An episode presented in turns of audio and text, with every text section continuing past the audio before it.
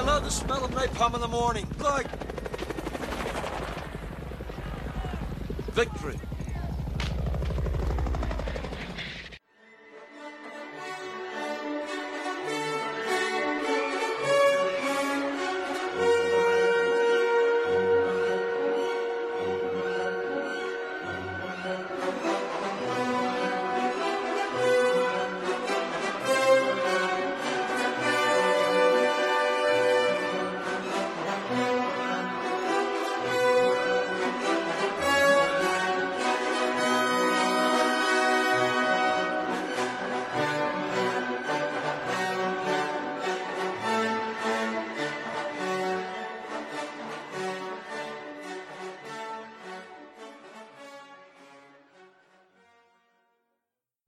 G'day, listeners. Welcome back to Full Metal Movie Reviews. It's your host Samboy, and this week we've got a great episode. Have we got a movie for you?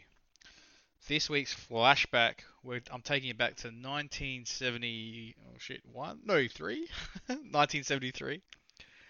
To a time when horror genre actually meant something, where there was production value, stories, character development um, basically, when they actually cared, we're going to be discussing probably, I will not say an iconic film in an iconic genre film, but an iconic f- film full stop. It's a film that has a director's cut. It's a film that has a theatrical version. It's a film that has a mainstream following. It's a film that is, I would say, controversial and at the same time widely praised. It's 1973's The Exorcist. With me to discuss, to discuss all things Captain Howdy is our lovable sidekick, Phones. How are you, Phony? There is no phony in here, only Pazuzu. yeah, I'm good, man. How you going? Well, they don't, they don't say Pazuzu in this, in this first one, mate. So get your continuity correct. But dude, there's been like I don't know how many of these movies. I think my continuity is correct now, son. Um, so I'll be blunt. Captain Captain Howdy says hello. All right. I'll be blunt. I only give a fuck about the first one. I do not care about Legion. I do not care about The Exorcist 3. I do not care about the prequel movie. I do not care about the TV show. All that's garbage. I love, I love, I love how I love, I love how you said I don't care about Legion. I don't care about Exorcist 3. Like Exorcist three is Legion, um, and I love how the entire time you were going on, you were like, I you never mentioned the Heretic, which is um, Exorcist two, which is like the worst movie of all time. The worst. I don't care about the TV show. I do not care about anything. All I care about is this film.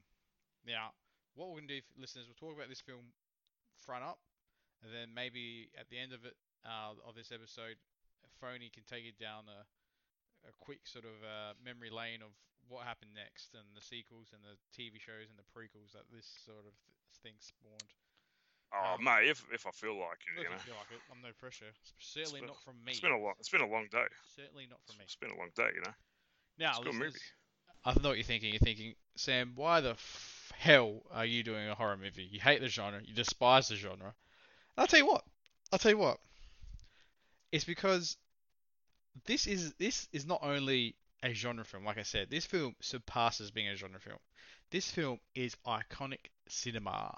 Okay, it is not a movie; it's a film. It is fucking next level in terms of um, being not only, I guess, the first. Would you say this is the first horror movie that actually took itself seriously but at the same time, you weren't sort of rolling your eyes at, at, at itself taking it seriously. If that made sense. No, I, I, it it makes sense what you're saying, but I won't say it's the first horror movie to take itself seriously. I think it's the first horror movie to finally push the actual boundaries of what is horror. Because previous to this, I mean, you had films like Psycho, which was cutting edge horror. That's true. but true. look, right. look, yeah, you know, look back at Psycho. you know, and you know, you look at it now. Obviously, it's a very tame film. You look at it then, and it was definitely something. But Uh, yeah, now, Yep, yep. You got me there. You got me there. Hands up. You got me. I, I, I, I mean, horror's my thing. Horror's my thing. But then you've got, but now you got The Exorcist, right? And it's like, ooh, baby, you know, it's something that's never ever been seen before. Like, yeah, there's been possessions, there's been zombies, there's been snakes on a plane, there's been all these things. But yes, it was a joke, audience. Don't kill me. But there's never, ever, ever been something as visceral, as shocking, as downright sacrilegious as this movie. Sacrilegious and Ever. delicious. Um, and nutritious. Um, listen, listeners. My Yeah, personal opinion about the genre: there's probably three horror films that are worth a shit. The rest can all go in the bin. All right. Number one, Evil Dead. Okay. Evil Dead 2 to me is not a horror film because it has a lot of sort of slapstick black comedy, so I, f- I find it more of a black comedy film. But Evil Dead. Number two, and this is mainly because I love the director, Halloween. Alright? Because that brought in the fucking slasher dynamic psycho walking the streets. But number three, and I'd say this is probably the most important one, is The Exorcist. So The Exorcist, for those who don't know, you're about to get schooled, came out in 1973. It came from a director who had just made The French Connection, which everybody was creaming over. It's an okay film by today's standards, but it was a film that was very nitty gritty, fucking balls to the wall New York in the 70s. And, and trust me, New York in the 70s was a shithole. Um, you had the Bronx burning down, you, you had street gangs, violence, um, you had trash everywhere. The, the actual New York City had no money, so everything was dilapidated and just crumbling. And, in amongst all that, you had a heroin epidemic, you had um, Vietnam War, you had fucking all, all this police corruption. It's it's such a good film. Off the heels of that, I think the director's name is help me out here, Phony William something. I'm coming, I'm coming, I'm coming. William, Sorry, man. I was just. Uh, William Friedman or something. it is. It is William Friedkin or Friedkin, Okay. produ- produced by William Peter Blatty. Old Willy Boy. He re- comes up. He gets this book. This book is called The Exorcist. Uh, I forget the author. I've actually read the book as well. This is how much I love the movie. I read the book. And Oof, this book. oof. It's um. I, sorry, Sam. It's based on The Exorcist by William Peter Blatty, who's Yeah. also the producer. Yeah. So the book is a mega hit. Uh, it's probably I think. Reg- I think it's regarded as a as a fine piece of literature, not like a Pulp Fiction sort of throwaway novel. So it's actually yeah, it's a good book. Uh, the director has a hard time getting this thing cast because of the content of the book, and at the time, you didn't in the 70s, you didn't make a movie about. um, you certainly didn't make a movie with a C bomb in it. Let's put that out there. But he definitely didn't make a movie about uh, pre-pubescent teenage, or not even teenage, 12-year-old girls getting possessed by a demon. Mm. He goes around. So what he does is he casts it full of unknowns. Warner Brothers aren't happy. The production goes way over budget. There's a lot of accidents. Um, uh, Reagan, I think, what's her name? The real Linda Blair. She goes through, I think, Linda two Blair. major accidents. Phony. What is your first memory of The Exorcist? Well, let me take you back to a time when young Phony was just a little boy, man. Um, I was uh, my first memory of The Exorcist was in the year 2000. In the year 2000, there's a Conan O'Brien reference for everybody. Um, so uh, I think in the year 2000. Okay, sorry, mate. and I'm fired. I think in the year uh, 2000 they re-released The Exorcist uh, to cinemas with Yep. extra um, extra footage. So it was stuff that was like too um, offensive for the ages to be released when it when it got released in theaters.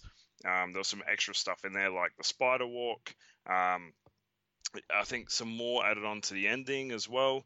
Um, so yeah, it was re-released in cinemas, and uh, my memory was sitting in my lounge room, and the um, the, trailer for The Exorcist, the re-release, came on the TV, and I had nightmares about Reagan um, possessed for months, up until I and and it's an iconic image, iconic. Like you, everyone knew the girl from The Exorcist. Everyone knew. Up until I watched Scary Movie 2, and they spoofed The Exorcist, and then I was like, oh, now I have to watch this because the spoof was just so funny. I was like, I actually have to see the real movie. Finally, when I was 15, Sam, 15, that's how long it took. I'm 30, this is half, yeah, half my life ago. So I'm 31 now, 15. I uh, got a copy um, because it was really hard to get a copy back then. I had to get, I think mum had to hire it for me because the video store wouldn't let me hire it. um, weird. Um, and I sat down in my study and I watched this movie from from start to end. And uh, yeah, man, it gave me nightmares for a long time. That's that's I guess that's a long long-winded answer, but yeah, my first impression, man, was just the iconic imagery of this film just ingraining itself into my brain. What about you? I like you. I reckon I was a bit younger. So how how am I two years older than you or one? Yeah, two years. Two Two years. See, see, it came out.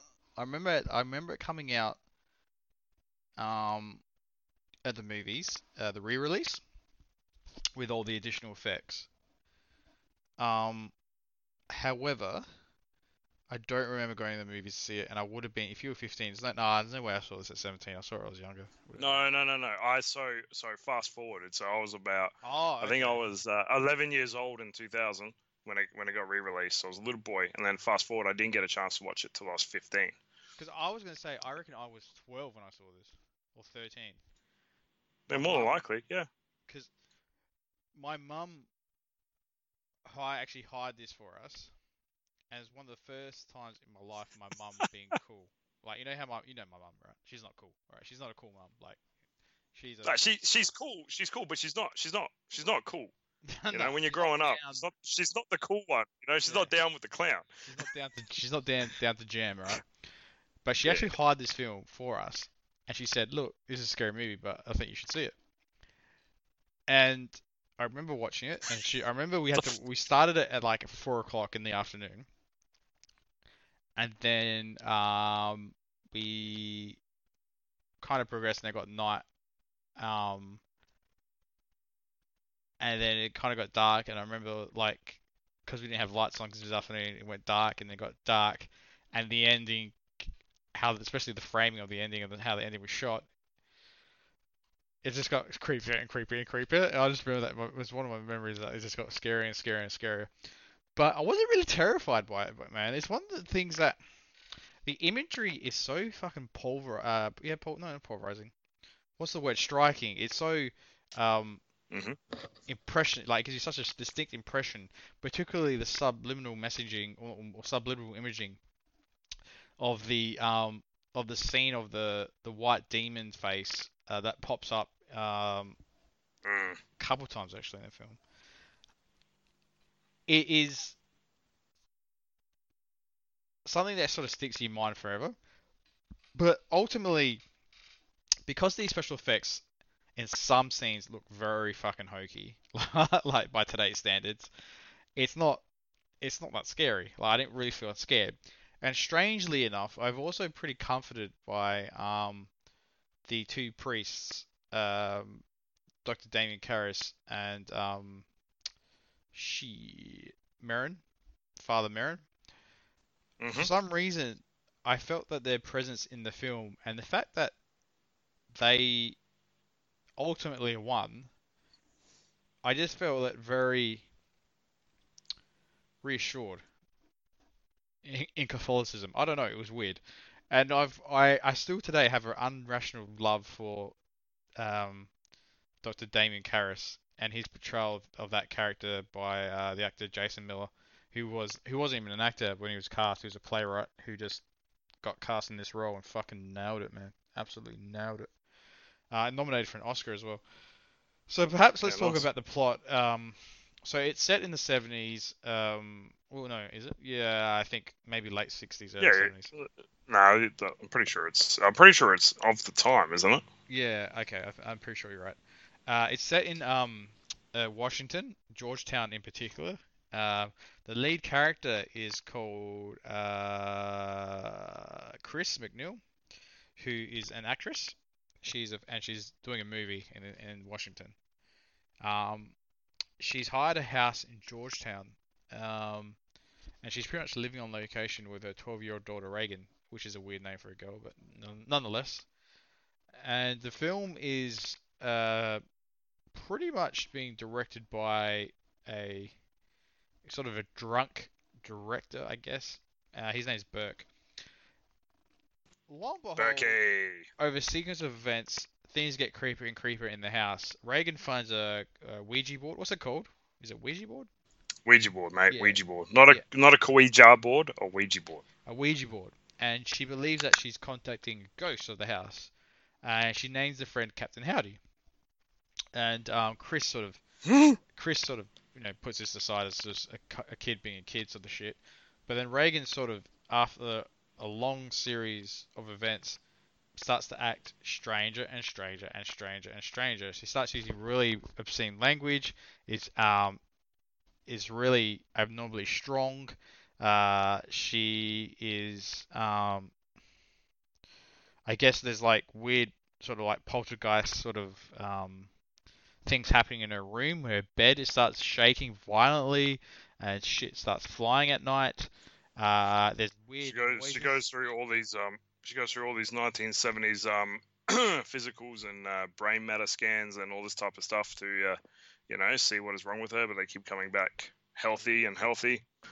There is um a uh, weird noises in the attic that Chris thinks are rats, and so she sends her her her helper Carl up to uh, put rats um uh, yeah rat traps out there, but he says there's no rats in there. There's no rats in the attic. Um and basically it get these things get really loose around the house. Same time, well, we have Father Karras. Now, Father Karras is, mm. um, I think he's Polish, Polish, or he could be, um, I'm pretty sure he's Eastern European descent. In the book, I'm pretty sure he says Polish. I might, be, I might be wrong about that, but um, he is living in Washington, and he has a sick, ailing mother who is in um, New York, and she lives by herself and she's fragile and she pretty much just sits at home all day listening to the radio. And Karras is having a crisis of faith. He does not believe he is a good priest. He does not believe, he's not certain that he believes in God. He is the church's best psychologist. He has been trained in Harvard and Yale and all those sorts of places. He's, I think his role is actually to help priests who are having a crisis of faith through psychology. I might be wrong about that as well, but I'm pretty sure that's what he's doing in Washington. Um, he's well, he's well, well regarded uh, in the church. He's not really uh, in a position of authority as such, but he is up there, so to speak. He has uh, he's he's sort of like their number one guy when it comes to psychology in the Roman Catholic Church in America of America, maybe. Um, he's he wants to be closer to his mum and he wants to help his mum. His mum won't move to Washington, um, and he feels guilty about that. I think at I would say I reckon it's almost two thirds of the way into the film. To be honest, his mother is um he's put into a mental hospital by her brother, who says that she is talking to the radio and acting strange, and shortly thereafter he dies. Now Karras visits her in the mental hospital, and she loses it at him saying, "Why have you put me in this place? Why have you put me in this place?" And his last memory of his mother is that confrontation. So he's riddled with guilt because he's in a job that he doesn't really believe in. He's away from his mother, and I think his uncle makes the point that if he was if he wasn't in the church, he would be in Manhattan and probably be like the world's most renowned psychologist in Manhattan, and his mother would be in a swanky apartment in Park Avenue. So he's got a lot of guilt going on that he could have he couldn't really financially help his mum. He couldn't physically help his mum because he was too far away, and he feels I guess partially at blame for her dying alone. So you got that. Now, loosely threaded uh, is also Father Merrin. Father Merrin is a old school veteran Catholic priest. He is an archaeologist. He the film opens with him digging um, at a dig at a dig site in uh, I think it's Iraq. Is it Iraq, Fanes? Uh, yeah, Yeah. yeah, yeah. Yeah, and he digs up an amulet um, of a demon. I don't really know what the Correct. of that amulet is. In the ancient, in the ancient Iraq city of Hatra. What's the um amulet? Um, the amulet that resembles Pazuzu, a demon of ancient origins with whose history Merrin is familiar. So, yeah, there you go. Huh. He finds, yeah, so he finds an amulet that resembles Pazuzu. I believe the amulet was also found um, at the murder scene of Burke as well. Um, let me just, uh, you just keep rolling with the plot and I'll double check Okay. that. Uh, so cut back to Chris and Reagan. Um, one night, Chris is having a, a dinner party for her fancy Hollywood friends and and whatnot.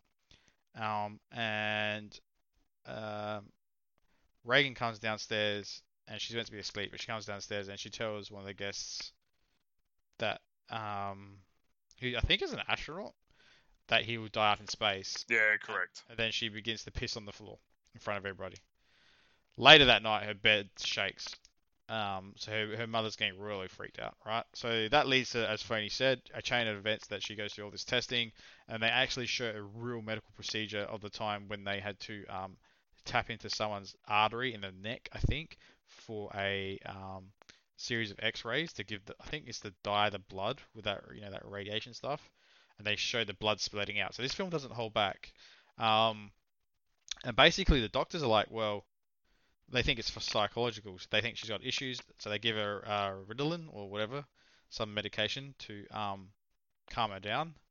Things deteriorate further and further and further, and it's actually the doctors that point Chris to go get a priest and consider an exorcism because the none of this is making any sense.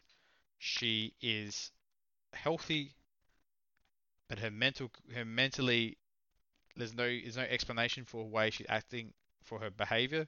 You know, I mean, psychologists and doctors can determine, you know, through brain scans and whatnot, why people act certain like in certain ways, and there's nothing that indicates she has any of those symptoms, uh, anything at all. So the Lauren, but lo and behold, she comes in contact with uh, Dr. Damien Karras. Now, this is where things get juicy, ladies and gentlemen. This is things where get juicy. Karen, uh, sorry, Karras does not believe in an exorcism. He says nobody knows how to do it. Nobody's done it in ages.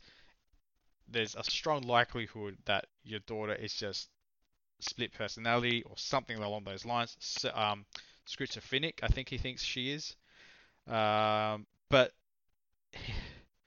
there's one thing that makes him change his mind. He goes and visits Reagan, and this is after an impassionate pre, uh, um, plea by Chris, who gives a um, the actress gives a really profound performance in that scene.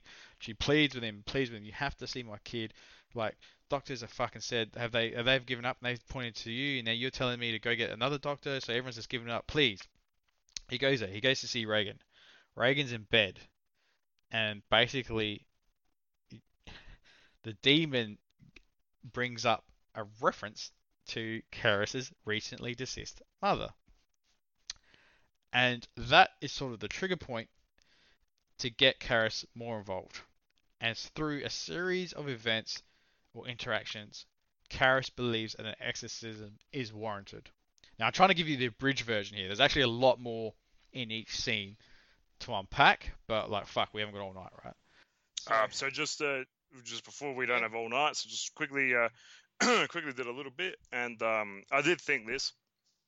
So the statue that the uh, lieutenant found um, at the death scene of Burke uh, is one of Reagan's artworks because she makes little Oh, figurines about and stuff. that. I forgot about that.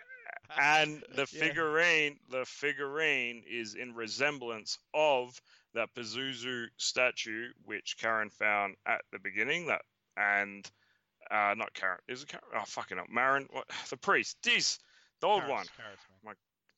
No, no, no. Karras was Oh, the. oh, you mean Karras was um, the young one. Merrin.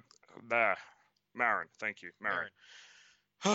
Sorry, guys. I love this movie. Anyway, Merrin found it at the beginning of the movie, and then the statue does come back in silhouette form Yeah. when the demon has Right. finally shown itself during that awesome, awesome silhouette dance, mesmerizing Ooga Booga scene. My God.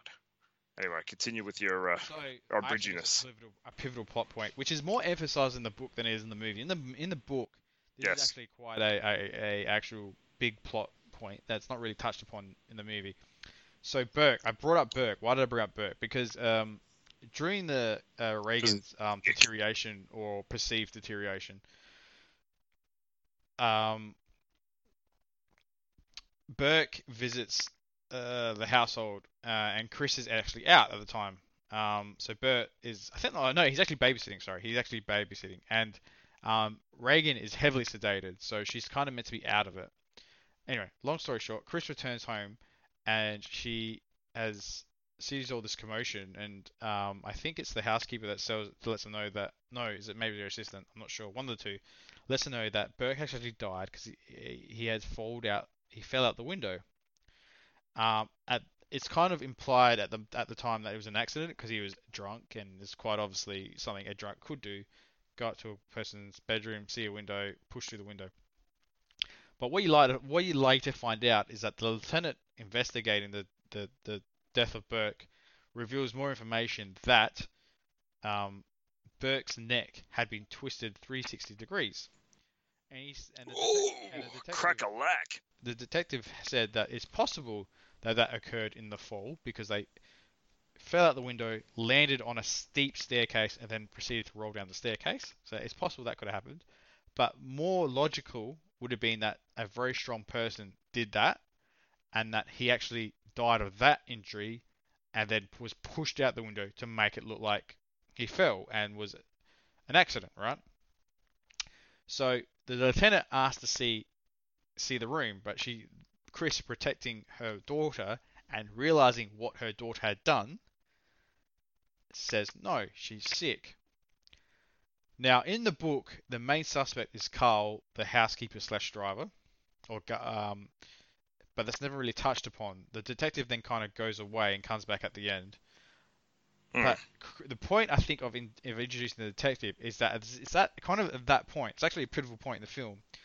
Chris knows what um, Reagan has done because the day before, Reagan had um, was oh this is pretty intense. She was basically having an episode where she was shoving a crucifix into her vagina and saying this is really hard to fuck me Jesus fuck me. Her mother came into the room. She then closed the door. Reagan used the demon used the powers to then close the door, put a chair behind the door, locking Chris in the room. She then grabbed Chris's head to her vagina and shoved it in her vagina, giving her blood all over her face. She then threw Chris across the room and launched furniture at Chris. So Chris knows that Reagan has one super strength and two there's some weird bullshit bizarre powers occurring in that room. So the murder of Burke, which is a bit it's a bit weird that you put your friend in that situation. Like, why the fuck would you go out? I guess she went out to go find help, or I think she went out to actually speak to um, the doctor, perhaps. Mm. Um, Yeah, she was she was out speaking to a doctor, but also in her defense, this was before. This is when she was still having medical like medical Yeah. episodes that uh, so she thought. Um, all the stuff you just spoke about happened after Oh, um, Burke's death. So yeah, okay, yeah. Okay, sorry. Okay, Yeah. I'm getting the timeline confused. But I mean, she. The point is, she knew that her daughter was capable of this because of all the shit that had been happening to that moment. So, back to what I was talking about before. If you can keep up, that's great. If you can't, Sorry, sorry, I'm giving such a bad plot outline. But um, Hey, just go watch the movie, all right? While you're listening to the podcast. Merrin, the thing that convinces Merrin is um, through conversing with Regan, is that and he records the conversations. Regan speaks Latin, and she has no no real. She never knew Latin before. She knew about his mother's death. She knew about um shit. There was something else she knew about. That he was. Oh yeah, that's right. He was a priest in sort of in crisis of his faith. She she um, spoke English but backwards. Um, and weird shit happened was happening around her where she was opening drawers and stuff. Um, the final the final nail in that belief belief coffin because Karras is a priest um, that obviously that has been losing faith and his faith slipped right off after the death of his mum and he was brought into this and he came in as a psychologist and he wanted to make that very clear so he got all this information he, but he wasn't convinced because he threw little ploys in there like while that was all happening with the latin and the words backwards in english he got holy water and he splashed this holy water on Regan, and she started acting out. She started flipping out, and what ended up happening? It wasn't holy water. He said it was just tap water. He didn't bless it. So he's finding ways out, even though it's so obvious. Like, no, man, like she's possessed, dude. Like, you got to be a priest right now, not a psychologist. What's the matter with you? Then later, uh, the assistant calls him over, doesn't want Chris to know gets him upstairs. The room is freezer temperature because they actually got freezer fans to do this. It's kind of cool. It goes in, room's freezing, right? The assistant opens up her um, nighty nightgown to reveal her stomach, and then the stomach has, I think it's "Help Me" written on her stomach from the inside, pushing up out of the stomach, and that appears in front of him, and then that's when he's like, "Oh snap!" we got to get this demon out. However, during the Exorcist scene, which comes not long after this, all this evidence and everything like that, he's still trying to convince himself. He wants to talk to uh, Father Merrin, yeah, but when he comes in, he's like, "Listen, uh, I want to give you a bit of background. no, I think no, there's no, three no, before we get to that, personalities." Before you get to that, before you get to that, before you get to that, before you get to that, before you get to that. We're I- we're I- there. I got the interview. No, I Alright, got the alright. interview. I got the interview. So he decides to help because Okay. she he believes that her soul's in danger. He goes to the church. The church then said, "Well, who's going to perform the exorcism?" They take his word seriously because it's coming from Karras, and they they agree that it's probably best not to have too many people involved. Um, and they agree they allow to let Karras perform their ceremony or ritual, sorry. But they want to have someone more experienced as well. So they then get um, Merrin involved. Merrin, who is the titular exorcist, who had previously performed an exorcism in 1950. Um, they reference him pretty much being put out to pasture. He's pretty much just writing books. Um, they question whether he, if he's still up to it. Turns out he wasn't in the end. Um, but yet they decide he needs to be in the room involved due to his experience.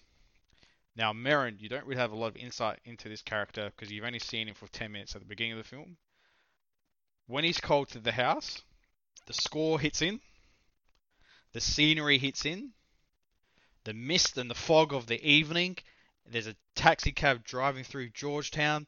It's dark. It's it's fucking eerie, and then you see a silhouette underneath underneath a lampshade facing a house, and that's how you get this the uh, I guess the screenshot for the poster. Merrin, the aka the Exorcist, is here to fuck shit up.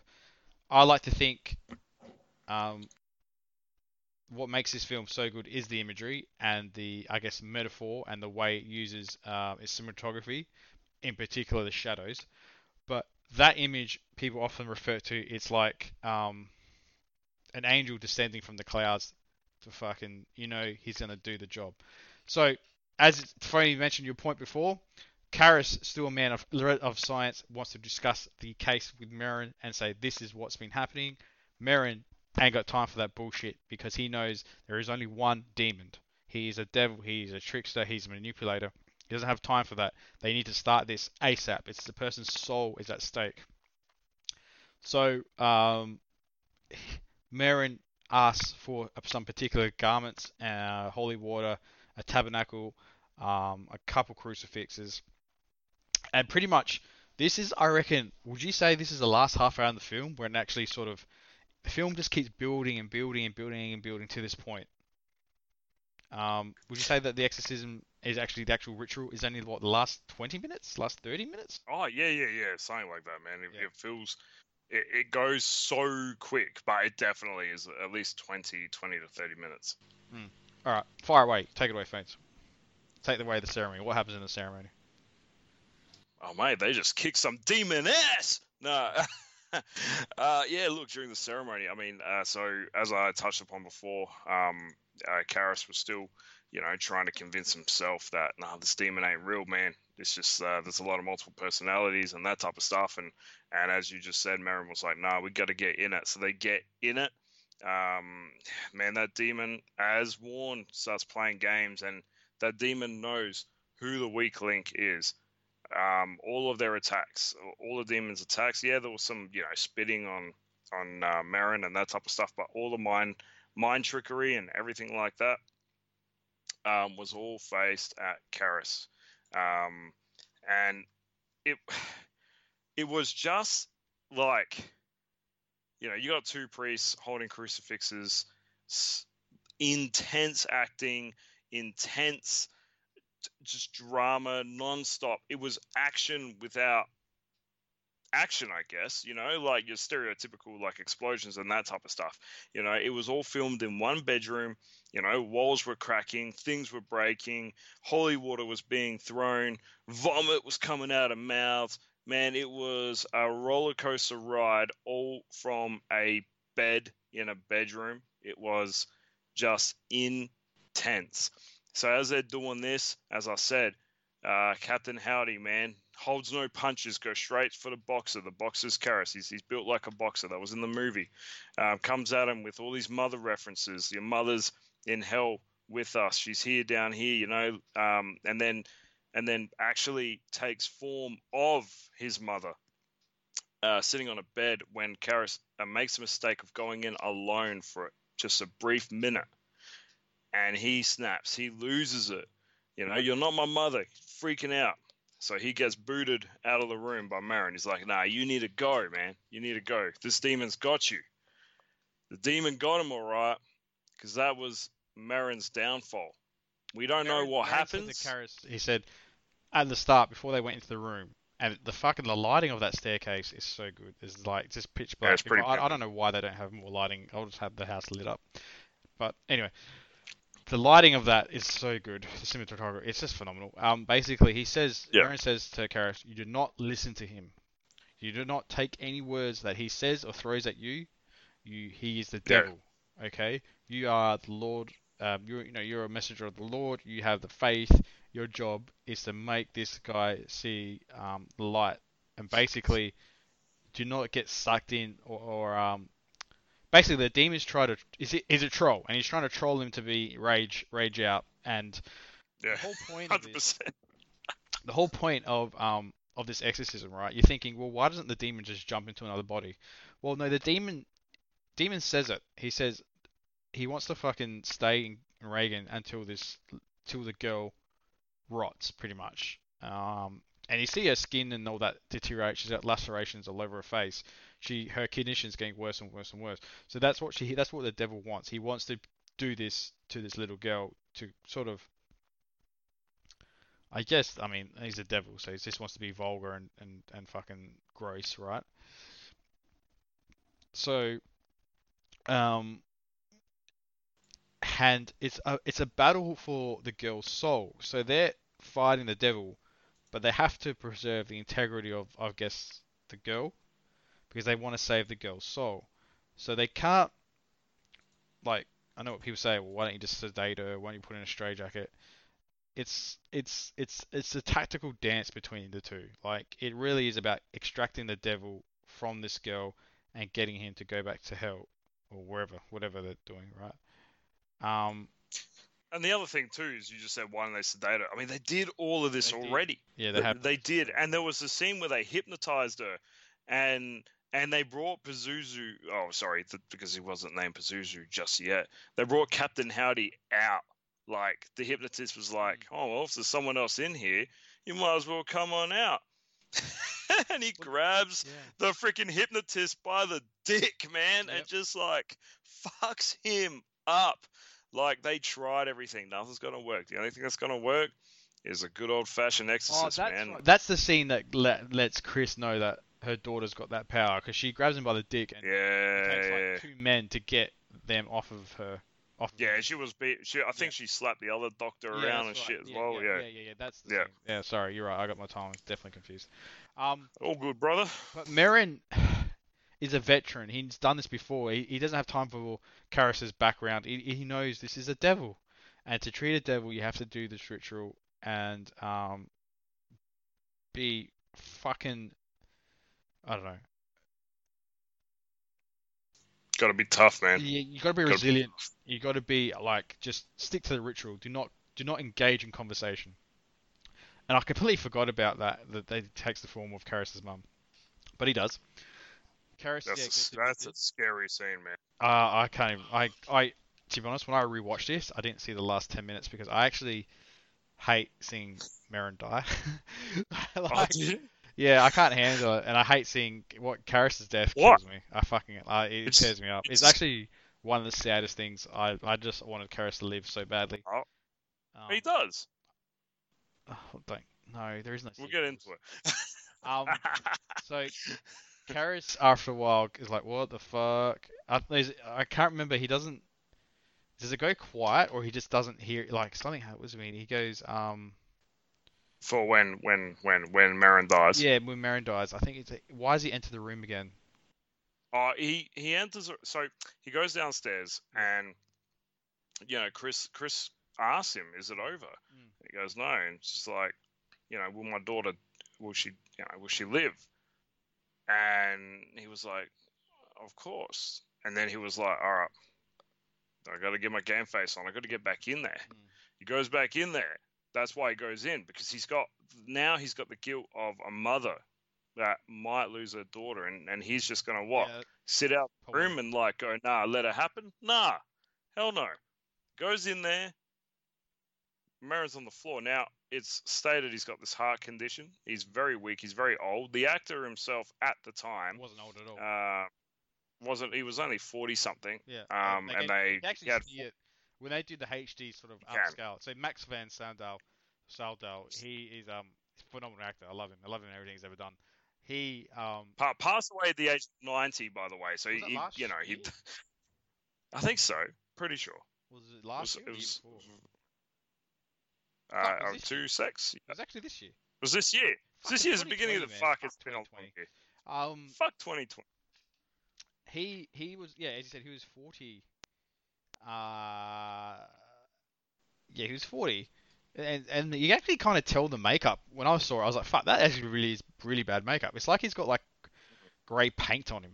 Like you know how they try to make people old through makeup in the seventies. It looks, the, the, I'm telling you, the makeup isn't great. It's a bit hokey by today's standards, but it actually Yeah. does. They in some scenes he looks old, and I reckon he looks old when it's just less makeup and there's actually daylight.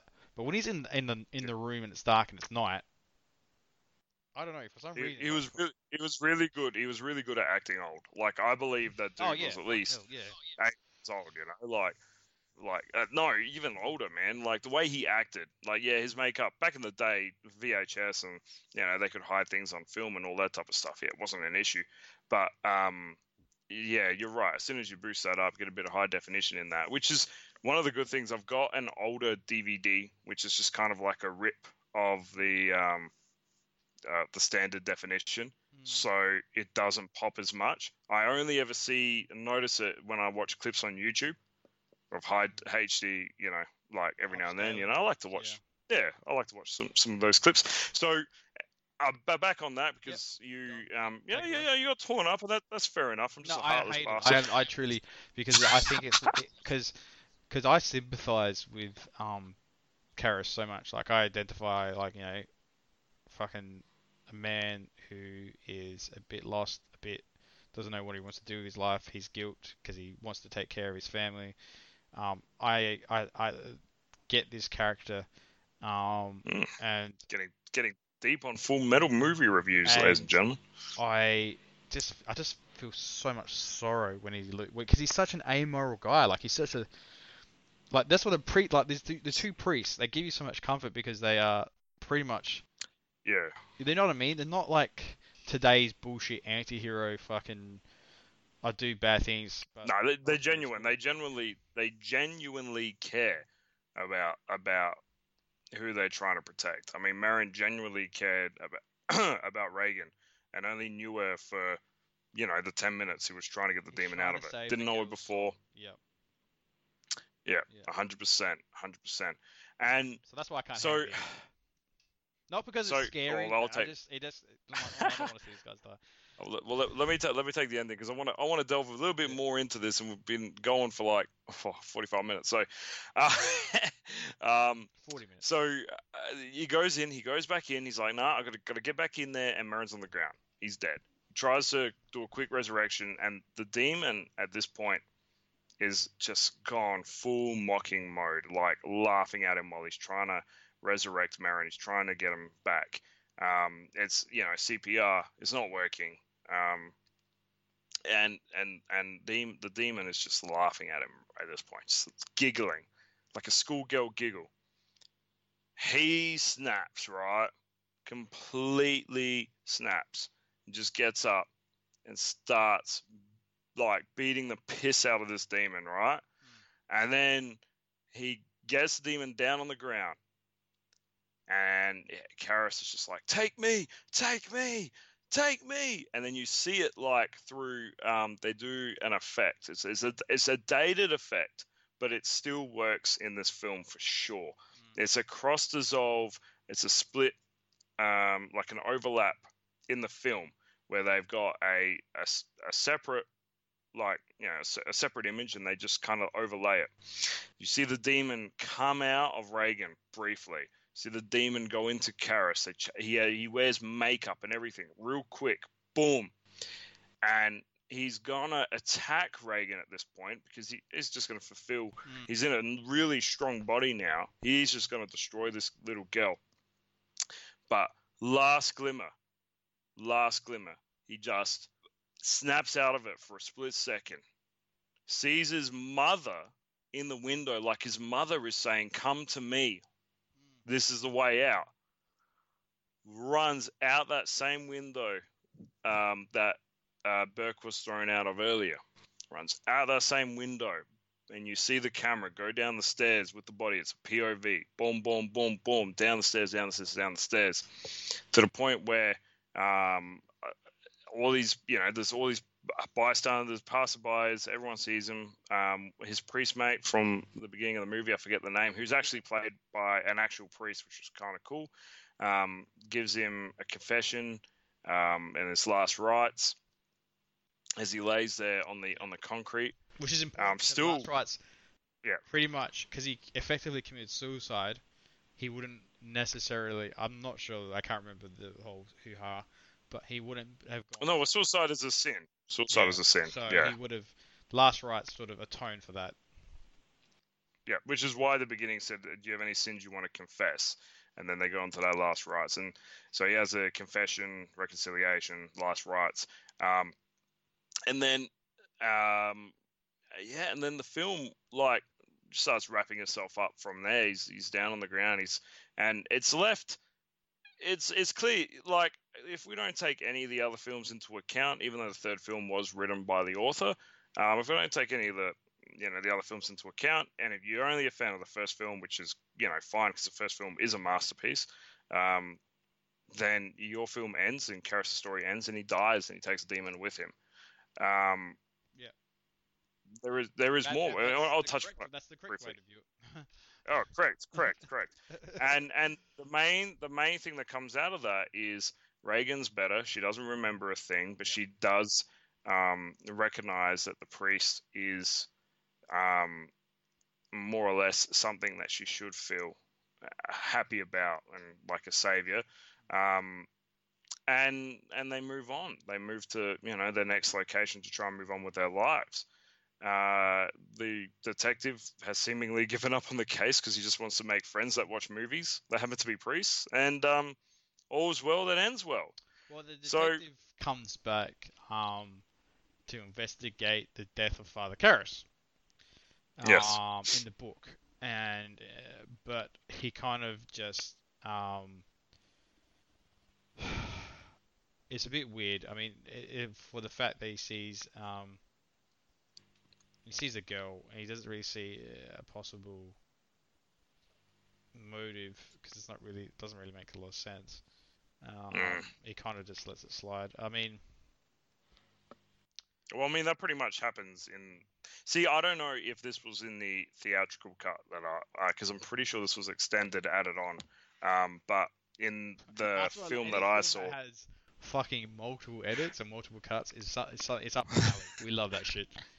Yeah, Yeah, yeah, we love it. We love it. But I'm I'm fairly certain, because this this included the spider walk and stuff like that. Like he kind of he kind of just yeah just gives up on it, like there and then. He just you're just like oh, Columbo over here. Who by the way mm. that just off topic, right? I'm a massive Columbo fan too. Columbo was out before The Exorcist. Mm. This guy was just being Columbo. I'm just Oh, saying, yeah. throwing it out there. It was being disarming, Throwing it- then asking. Yeah. Yeah. you know, getting getting comfortable, you know, you know, saying you're a nice lady, and you know, getting getting coffee and overstaying his welcome, and trying to make friends with people he thinks are suspects. You know, he's Columbo. Anyway, it doesn't matter. Us, it's still that that's great. Um, so that's how it ends. He, they just kind of he walks off with the other priest. Um, they become buddies, um, and he throws the case out the window, and everyone lives happily ever after, except the Well, Pretty it's kind of implied that the, the detective's going to pursue what the fuck happened through this priest, and this priest would probably just tell him. Um, yeah. whereas I guess Father Karras told him to fuck off, pretty much. Um, this priest would Yeah. probably just tell him. Uh, okay, Yeah. so let's keep this thing rolling. Phones. Give me some Yes, of maybe maybe your top three things that you love about this film. It can be whatever you think. It can be certain scenes, uh, whatever. Tell me, what do you love? look, look, look, look, look. This movie, this movie is uh, by far. We we did say this. Both of us have said this. You know, imagery is so important. Like, it's not necessarily scary, but it's just full of things that you will remember. It's so iconic. You know, there's a reason why it's been parodied. You know, countless times, countless different media's, and all that type of stuff. It is so memorable. So some of my favorite stuff from this, um, you know, from my top three is I. Uh, I like when I'm just trying to figure it out.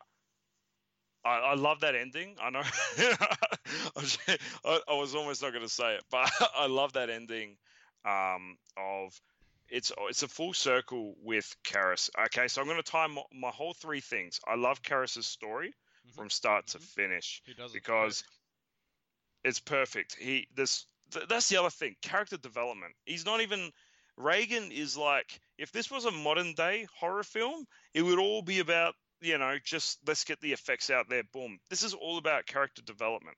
Um, so Karras, my favorite three things is you're following his story. He's got a start, he's got a middle, he's got an end. But the entire time, all the way through, you've got the Pazuzu demon imagery, right, in Karras's dreams. He dreams he he has these dreams where he's running to his mum, and then boom, there's Pazuzu. Pazuzu. There's his mum at the um the the train station after she passes away. Boom, more Pazuzu imagery. It's almost like he was chosen by the demon to do the exorcist. He was already pre-chosen as a priest that was losing his faith to come in, a weak priest. She like it was that's how I perceived it. That's why that's my favorite part is his story of overcoming that. So yeah, man, just all three just is all Karras. Like he's got a wicked story. I love it. Um, okay, so I do not disagree with you in the slightest. Uh, Karras is such a fucking strong character, and he is portrayed so eloquently. The the as I mentioned, he wasn't the actor was an unknown uh, playwright by the name of Jason Miller. Um, he also he got a Oscar nomination. Um, and okay, this is what I love about the film. One is the imagery. So it's reason why I don't respect horror genre anymore is because they don't take the time to flesh out the the, the good horror takes the time to build anticipation, to build up that anxiety, that stress level, and to like like a like a kettle, right? It sort of gets hotter and hotter and hotter until it boils over.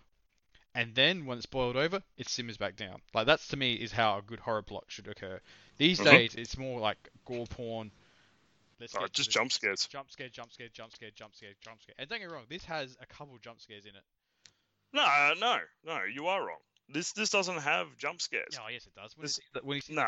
demonic faces, and then we see bloody. That's um, not a that's not a jump scare. That's not a jump scare. jump scare. Is not portrayed. It's not portrayed as a jump scare. A jump scare is something that there is a setup. There's a there's a setup for it. You're anticipating it. It's there. Okay, and then it goes. It's a cheap. It's a cheap scare that's set up. None of these shots are set up. So the, that imagery you're talking about, it's randomly thrown in, and it's randomly thrown in to build that anticipation for the final confrontation. All the scares in this movie are all done on screen, right? They're all done on screen. The only thing that's off screen is the death of Burke, but they didn't set that up at all. He just he just, he just died off like completely off screen. He was drunk. He disappeared. It, and that's it. He's dead. So every scary image was set up for you in frame. Everything that Regan did, the turning of the head, the changing, the eyes rolling backwards, all that, all done in frame.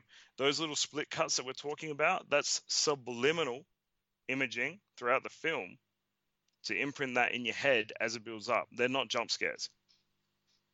Not at all. Sorry for getting on your dick about the definition of a jump scare, but No, you, you did, man. You did. All right. um, you can't you can't put jump scares in the up. uh, I'm muting. I'm muting. okay, so I don't even know where I was going. Anyway, so the, so the, so basically, it's the fucking vibe of this movie.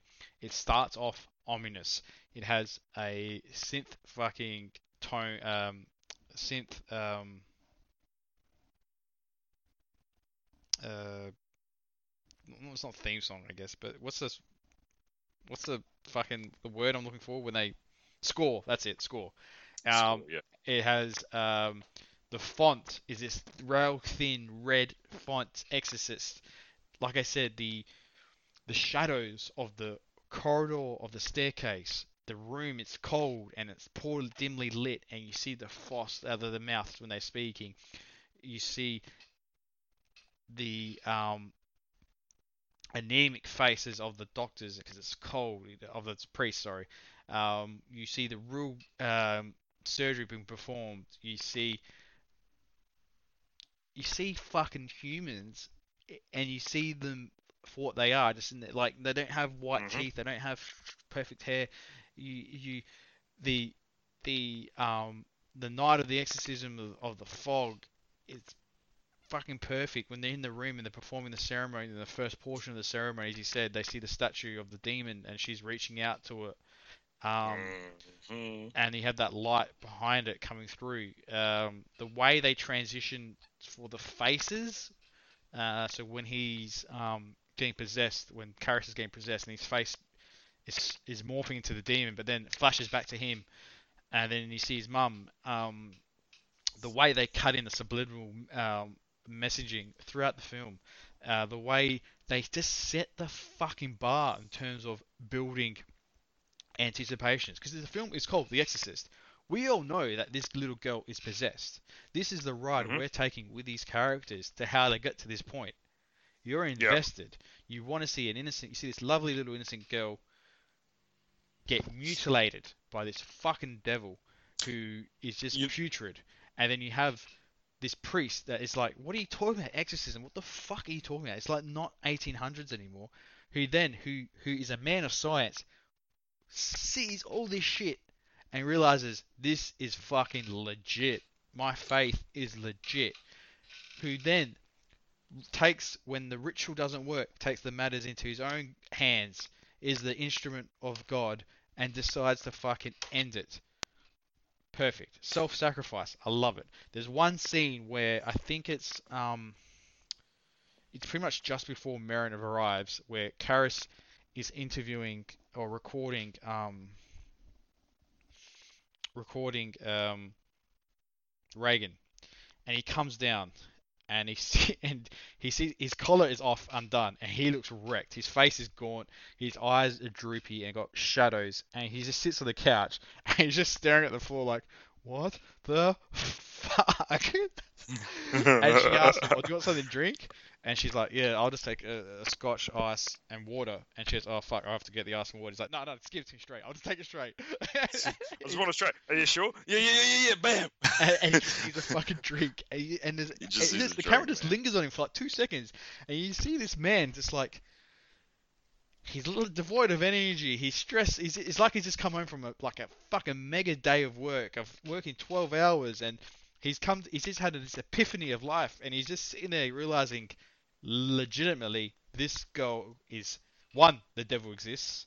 Two, it's in this fucking girl. Three, it's up to him to save her he knows at that moment in time the course of action he has to take, and it's and it's such a poetic fucking story of hmm of how a man who loses faith gets it back, but in doing so dies, but bittersweet because he saves the innocent soul. Correct, Amondo. And, And- the Exorcist, Correct. you think?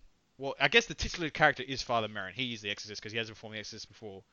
But the actual Exorcist is, I guess you could say, the real ex, the MVP.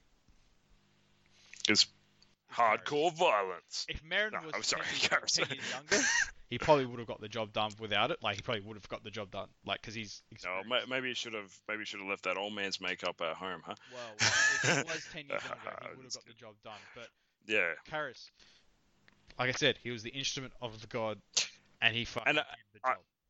I still think, oh, like my theory with that is, I Come still, Jesus. I still reckon, Gosh, I still reckon that the demon wanted that to happen, man. Like I, my theory with he that to kill him. is that He, no, he wanted to possess him. himself, Yeah. He wanted to possess, he wanted to possess him. No, he didn't want him to kill himself. Mm. I think that he was, he was setting him up to to get taken over, and then he was like, hell yeah, like I'm in a priest body, this is killer kind of thing. But then what he didn't expect is for um, Karras to just be that little bit extra strong Mm. and stop him because he even goes, he even goes, no, like like he's just that final resisting, you know, that Like, final fuck you, resisting. You're not gonna win. Yeah, and I reckon that yeah, the demon was like, even though he was he was in Regan, he was baiting um with some voodoo magic, man. He was baiting Karras the entire time, man. That's that's what I think. And and here's here's a cool thing about here's a cool thing about this is that this movie, right?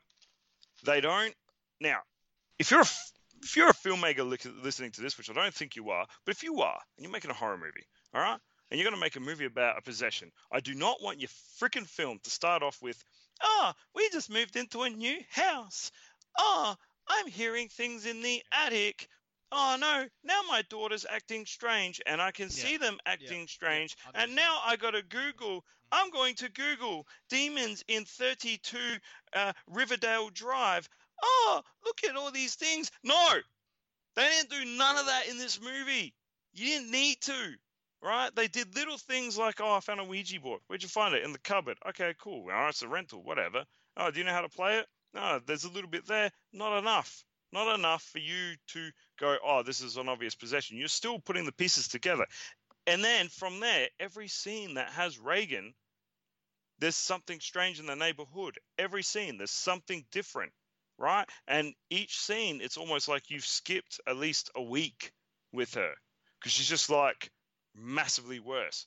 Then the next scene, how much worse can she get? The next scene, worse. This is how you make a movie, all right? So if you're listening to this and you're going to make the next exorcism of Emily Rose the Third, just copy this movie. Don't try your own thing. You don't need to. It's already done for you. Um, Or just don't make it. I, I, I love the fact that um, as well they don't spend a lot of time explaining how she got possessed. It's like yes. it's just it just happened. I mean that's not the point of the movie. And I guess the Mhm. sequels then this is what I hate about the sequel. I, okay, this is what I hate about fandom in general. You get a good film, right?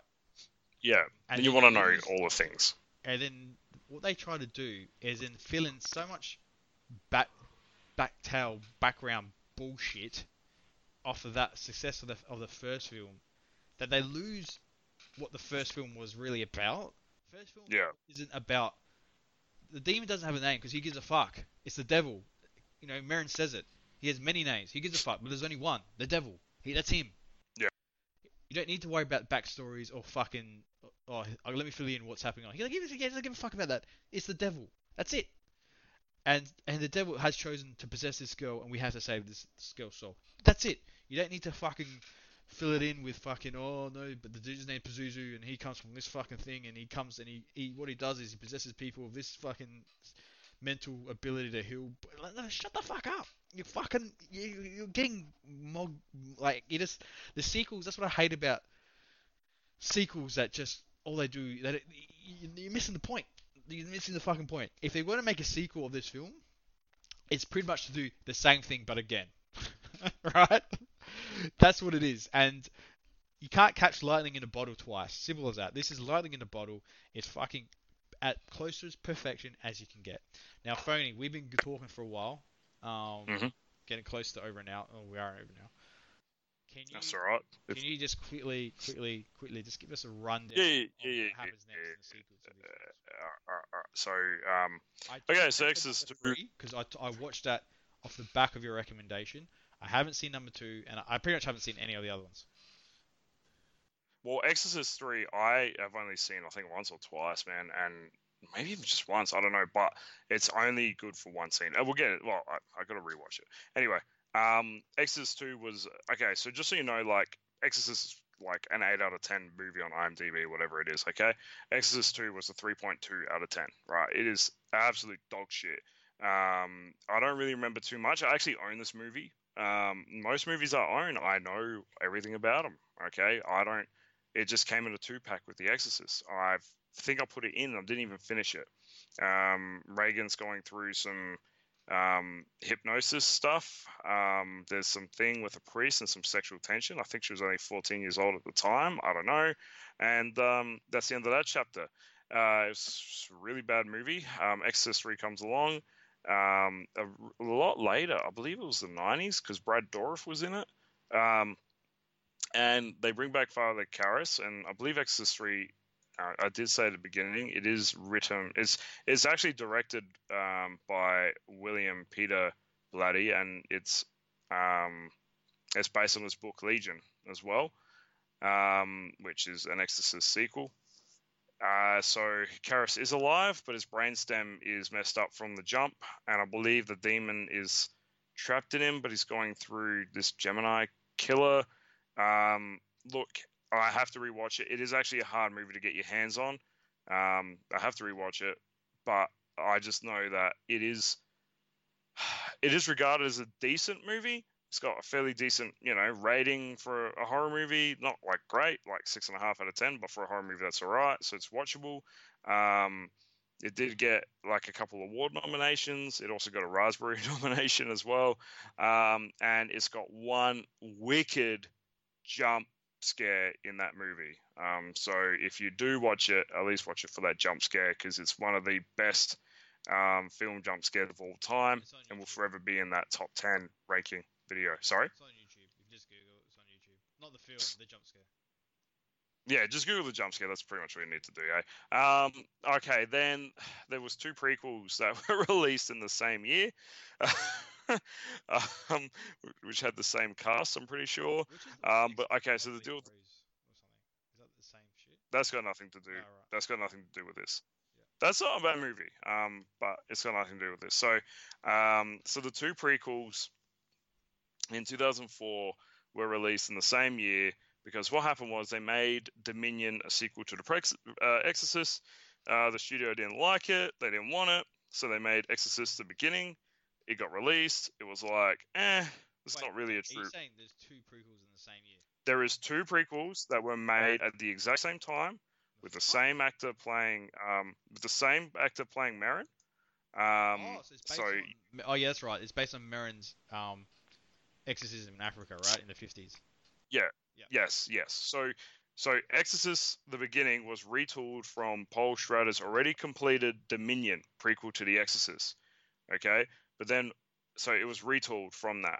But then what happened was the reviews for Exorcist: The Beginning were really negative, and it wasn't a financial success. So then the other guy who made um, uh, Paul Schrader, who I just mentioned, or however you say his name, he was allowed to release his already completed film, Dominion, that they just didn't want because they were like, nah, nah, it's too boring or whatever. And it was somewhat better reviewed, but was still mostly negative. So I was like, oh, we got this better prequel, but it's actually shit. So, the, so they released two prequels, both were crap, both bombed. I I don't know which one. I, I think I've seen bits of the beginning because it was on TV. I, I don't I don't think I've seen Dominion. I've been meaning to watch them at some point, but so uh, Dominion came out in 2005. yeah, no, no, no. But they, Dominion was completed before How do you um, do that, though? I don't even the beginning. No, so the Dominion was made, right? They were like, nah, nah, nah, it's not good enough. It's too boring. Rah, rah, rah, rah, rah. So they retooled it, um, reworked it, and then they released the beginning, which was released in August 20, 2004. Um, and I actually remember seeing two posters because we got these movies a bit late in Australia. We actually got them both at the same time. Um, so they both were released in the cinema, uh, the old Norwood Cinema. Fucking hell, I remember these posters up in the uh, on display. Um, and so then that's when they were like, okay, well you've already This plays. I'm just looking this up. Yes. yeah, Sk- Stellan Skarsgård plays um plays Merrin. So look, here's the thing. All right, you've got and the TV series. I don't know anything about the TV series. So you've got Apparently, the TV series is really good. On, I think it's on Prime. oh, well, maybe we should check it out. I'll be down to So- I'll be down to watch it. We'll make it. We'll make it a day. We'll go get ice cream. It'll be great. So you, the, you've got this movie that is just a fucking epic hit. It's it's broken ground. It's you know, it's done all these controversial things like defaced the Virgin Mary and did these things to a little girl and and it was just a really good, well made movie. On top of all that, you can't go any better than that, and it just proves it because you've got one, two, three, four movies that all were just shit. The only saving grace was the third film, but that was just like that was like a eh, it's good for one scene. That's about it. Oh, and Brad Dourif's performance was pretty good too, but that's that's honestly that's it. So there you go. That's a rundown of the sequels to The Exorcist. Still don't understand the Dominion. I don't get why they'd refilm a sequel, a prequel. I think yeah, I don't know. I don't know yet. I don't know. It's just I don't know. Which, which one's So- Which better though? Have you seen them both? Well, the the beginning, no. So just based on reputation, I think I've seen the. be- I know I've seen. I've not seen enough of the beginning, um, and the beginning I think is on something I've got. It's either on Stan or Prime, but um, yeah, the the beginning is meant to be worse, um, but the Dominion's not far off. Dominion is m- more highly regarded amongst fans, like the, be- the better of two evils, but So Like, Dominion- here's the thing, here's the- Dominion prequel to The Exorcist. Oh my god, that is the Correct. title I've ever heard. Correct. You know, it didn't even make its budget. Like, I don't even think it cracked the million mark. Or maybe it did. I don't know. It was like a third. Weren't happy with it, and they remade it with the beginning, and released Mhm. it at the same time.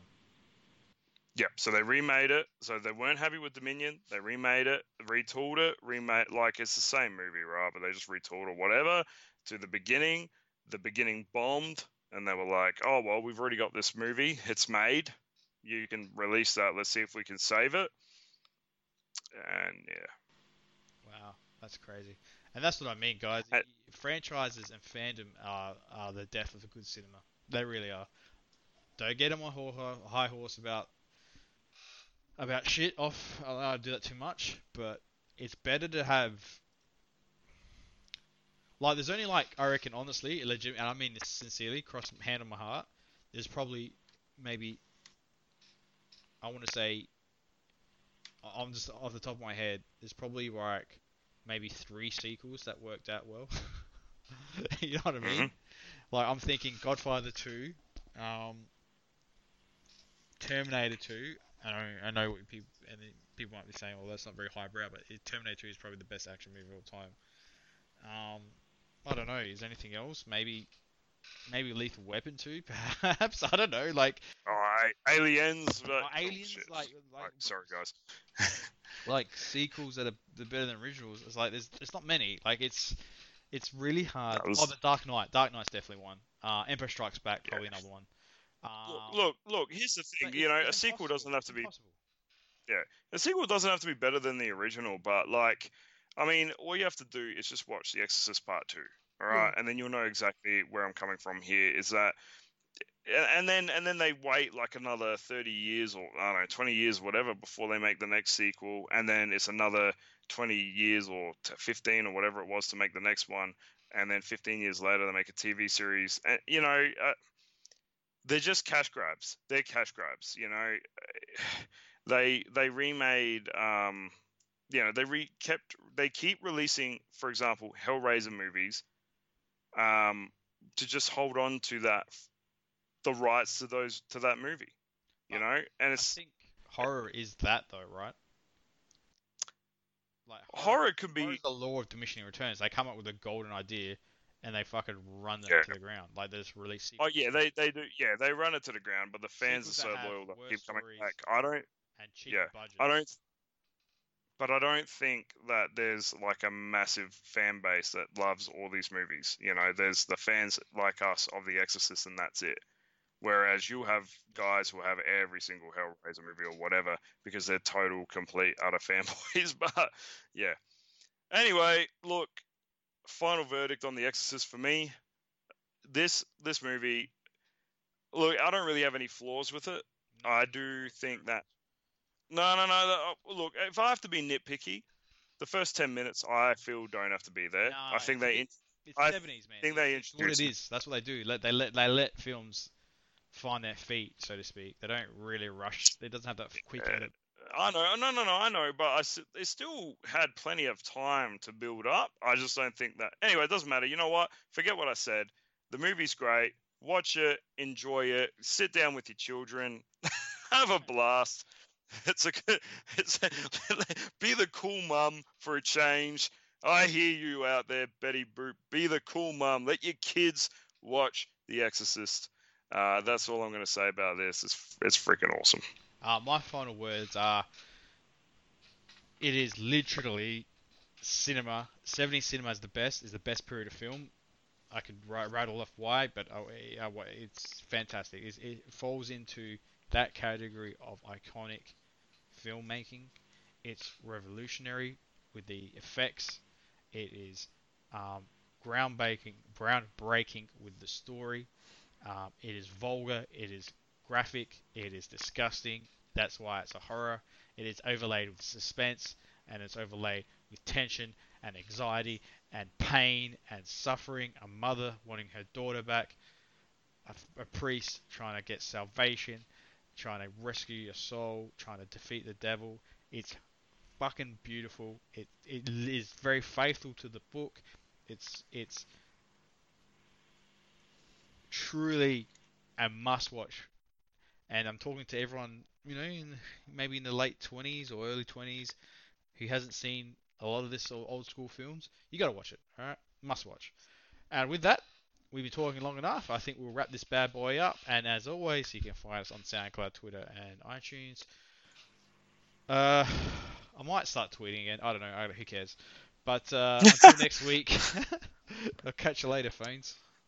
Captain Howdy. Ciao, ciao.